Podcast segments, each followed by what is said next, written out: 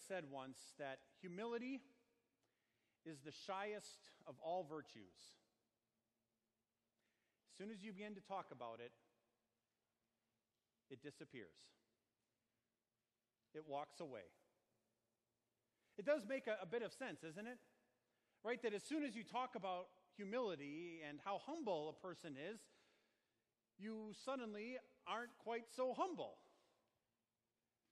Right? We, we, we, we can think about that and, and at the same time recognize that perhaps humility is a bit of a lost virtue in today's world, huh? You think of just how people act and interact, say, on, on social media. Right? What are they after? The most likes, the most clicks, the most thumbs up, the most recognition, right? The, the ones, the most views. Because when they have that, now they have something that they can feel important about, that they can look in and say, look what I did. Or look at the viral video I posted on YouTube. And it's not just on social media. Just look at how politics works today, right? It Doesn't matter what side of the aisle or you might come from or all the things in between. In essence, in politics today, you are basically trying to point out how bad your opponent is, and because of that, how good you are, right? You hear politicians saying, Well, I would never do that, or I can't believe they did this. I would never do something for, like that. And it's not just for votes, but in essence, they're saying, I, I would never do that. And because of that, you should vote for me. You know, you look at the world around us, and you'd quickly recognize that there is this vast chasm that exists between pride and self importance and humility. Jesus recognized it even in his day. He recognized that there was this chasm that existed between between pride and self importance and, and people that thought they were important because of who they were and what they did, and any number of other reasons, and the virtue he wanted to see in his, in his children and his disciples of humility. So, what the story. Right? A story that we heard in our gospel lesson. He said, when you notice how the guests picked the places of honor at the table, he was at a, a dinner, right, with Pharisees, and so the dinner was getting close to being served, so he was watching just perhaps from a distance, just watching how everybody picked their place where they were going to sit, he noticed how the positions, how those people were picking the places of honor at the table. This is the story he said. When someone invites you to a wedding feast, do not take the place of honor, for a person more distinguished than you may have been invited. If so, the host who invited both of you will come and say to you, Give this man your seat. Then, humiliated, you'll have to take the least important place. But when you are invited, take the lowest place, so that when your host comes, he will say to you, Friend, move up to a better place. Then you will be honored in the presence of all your fellow guests. For everyone who exalts himself will be humbled, and he who humbles himself will be exalted. Jesus recognized a problem, didn't he? he? He recognized an issue, and it wasn't so much where the people were choosing to sit. For example, it wasn't as though would maybe a modern day example, like you go to a wedding reception. I, I'm pretty sure none of us would just go sit at the head table because we thought that was the place where we should sit. The, the problem and the issue that Jesus saw in the hearts of his disciples and in the hearts of the people that were gathered for that meal was a matter of self importance. Right? They, they, they looked at each other and they thought of themselves, I am more important than they are, so I should be sitting here. And what's hard is that we like that recognition, don't we? You can see kids, say at recess, imitating their favorite athletes. Why? Because it makes them look cool. Because by doing it, they feel important. because here is someone who is important that they look up to doing this, and by me imitating them, I too am important because I can do the same things in some ways that they can. Right? You'd, you'd see the same importance, I think, at school. I remember when we were after recess, we'd have to line up. And there was also always jostling, even in the line after recess was over, because who was going to be first in line? Because by being recognized as being first in line, it made you a little more important because you were in front of everyone else. It doesn't change as we get older, though, does it? Right? We can look at, say, how we parent, and we see somebody else doing something completely different parenting, and we go, well, I would never have done that. or we might look and say, I can't believe they're doing that. And in doing it, what are we, what are we doing? Even if it's just in our own minds, we're saying, I'm better than they are. Because I wouldn't make that mistake. I'm a little bit more important. Or you think of how we do things at work, or even here at church at times, we want to be recognized for the things that we do. Because when we are recognized for the things that we do, we get a sense of importance. We want to be people that people look to and say, wow, look at what they've done. We like that feeling. We like that feeling of being recognized, of being important, of being the one that people look to and say, Boy, you really do a lot. So, whether it's because of something we do, or perhaps the hours we put in, or how much time we spend with our families, you can look at all of those really good things. And yet, what might be behind all of them? Pride. Because finally, isn't that what self importance is? This pride that says, I'm better, I'm more important, I'm special, I'm better than this person. And the whole point of Jesus' story was to point out, really, as children of God, what we should, you should be is humble. What's hard is that our hearts are devious. Right? We hear that story, and immediately we begin to think of, well, how can I be humble and still have that importance? Right? I can, I can act humble. Right? I can, I can do things that, are, that, that people are going to recognize and see, but I'm not going to put myself out there. And then I'll just hope that they say, wow, you did so much. And I'm, no, really, it wasn't me. And I really wasn't that big of a deal because now you're saying, I, I want a false, almost a false humility. And our hearts are devious that way where they, they look at those things and they say, I can act humble, and people are going to recognize me. I'm going to still get the same high and the same experience of being important and special and recognized. And what's dangerous with all, with all of that is that self importance and that pride ultimately skews is a, is a skewed view of myself. Because it begins to change how I see myself. And it's skewed and, and, and skewed because it's, it's not accurate. We like that perception of ourselves that we, we try to put out to people that, that is important and, and in some ways special because I really don't want people to know the real me. The, the real me of, well, you know what, I've, I've failed as a father, as a parent, as a husband, as a brother, or as a sister, right? I've failed in, in who I am at, at work. I, I haven't been honest, right? You can look at all these different things and say, if I keep myself focused on the good things and how important I am, I'm going to be able to hide and ignore things that bring me shame and embarrassment. That's also not accurate, is it?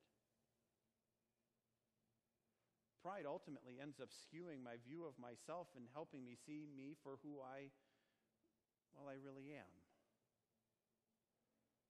a sinful human being. A sinful human being, often with selfish motives in my heart. A sinful human being who sometimes does things just so that I'm recognized so that people will see me as important. A selfish human being who often looks at others and says, I'm better than you. I wouldn't do that. I may be a sinner, but I'm not that kind of sinner. A selfish human being who ultimately has to stand before God with a long laundry list of sins and recognize I'm not any. Right? We heard in our second lesson this morning, James tell us, you know what, if you've broken, if you're guilty of breaking the law at just one point, you're a lawbreaker. You're a sinner. A sinner worthy of God's judgment. And whether it's because you had selfish motives in your heart or, beca- or, or had sin that expressed itself in words or actions or whatever, ultimately what God's word does to us is it helps us see us for who we are. And it's humiliating, isn't it? Because what I ultimately see when I look at myself in the light of God's word, it isn't pretty. It isn't something that makes me more important. It isn't something that makes me proud. Of what it does, it makes me ashamed and, and guilty and humble. Because I'm not that special. And where does a sinful human being that's humiliated by our sin go after that? Where does a sinful human being turn when he sees himself or herself for who they really are?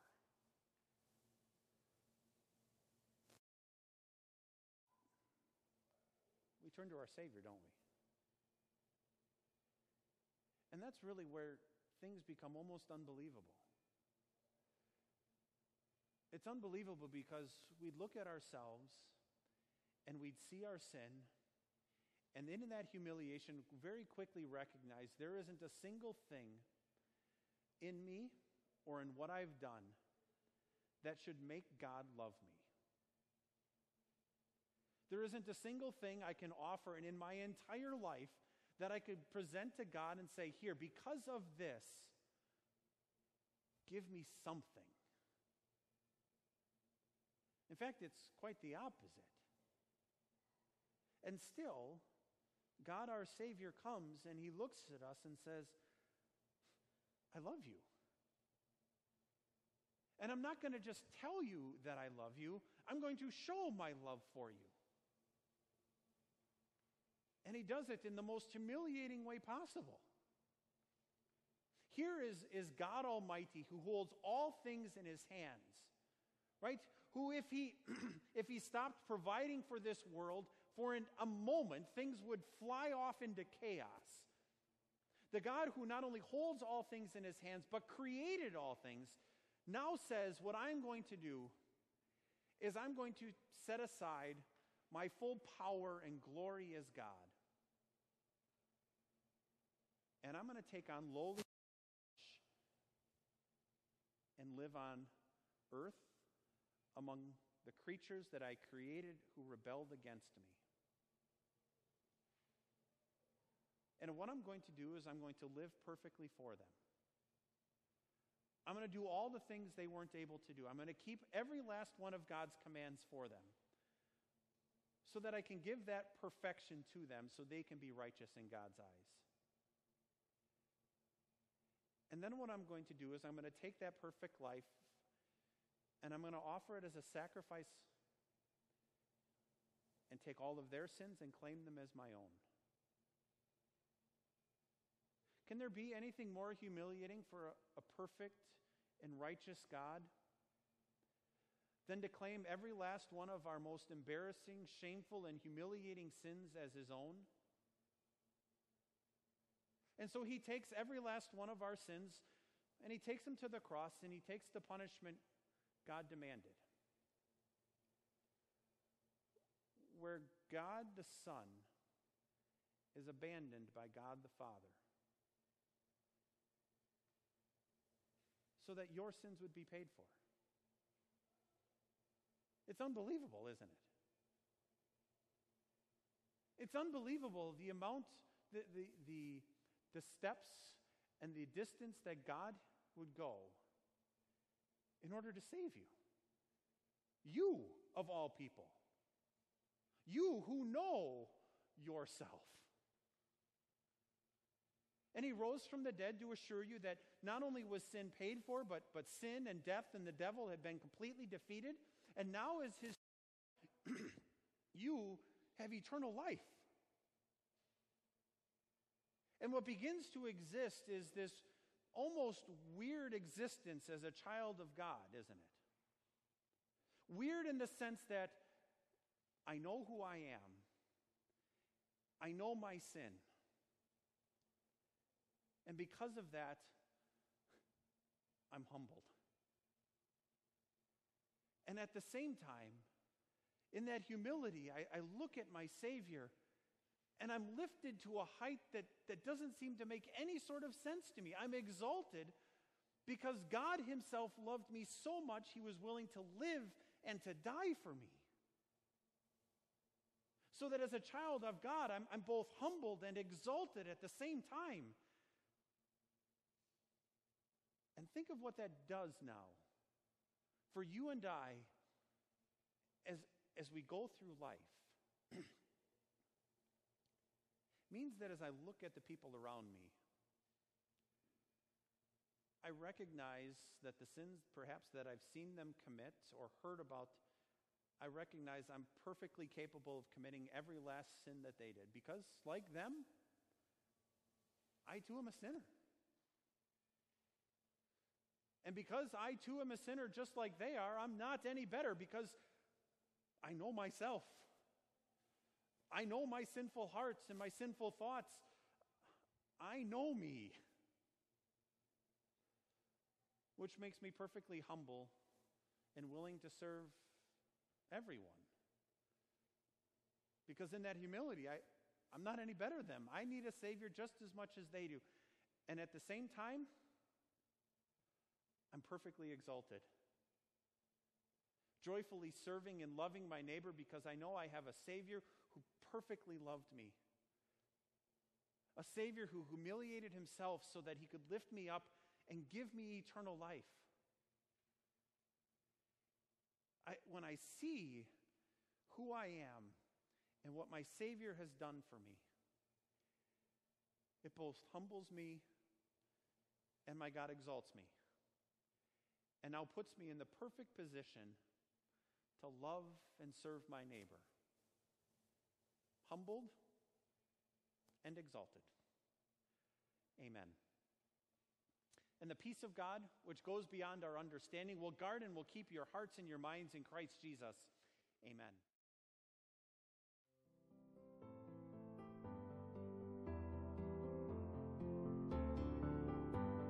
Our Savior Lutheran Church is located on the south side of Birmingham off Highway 280.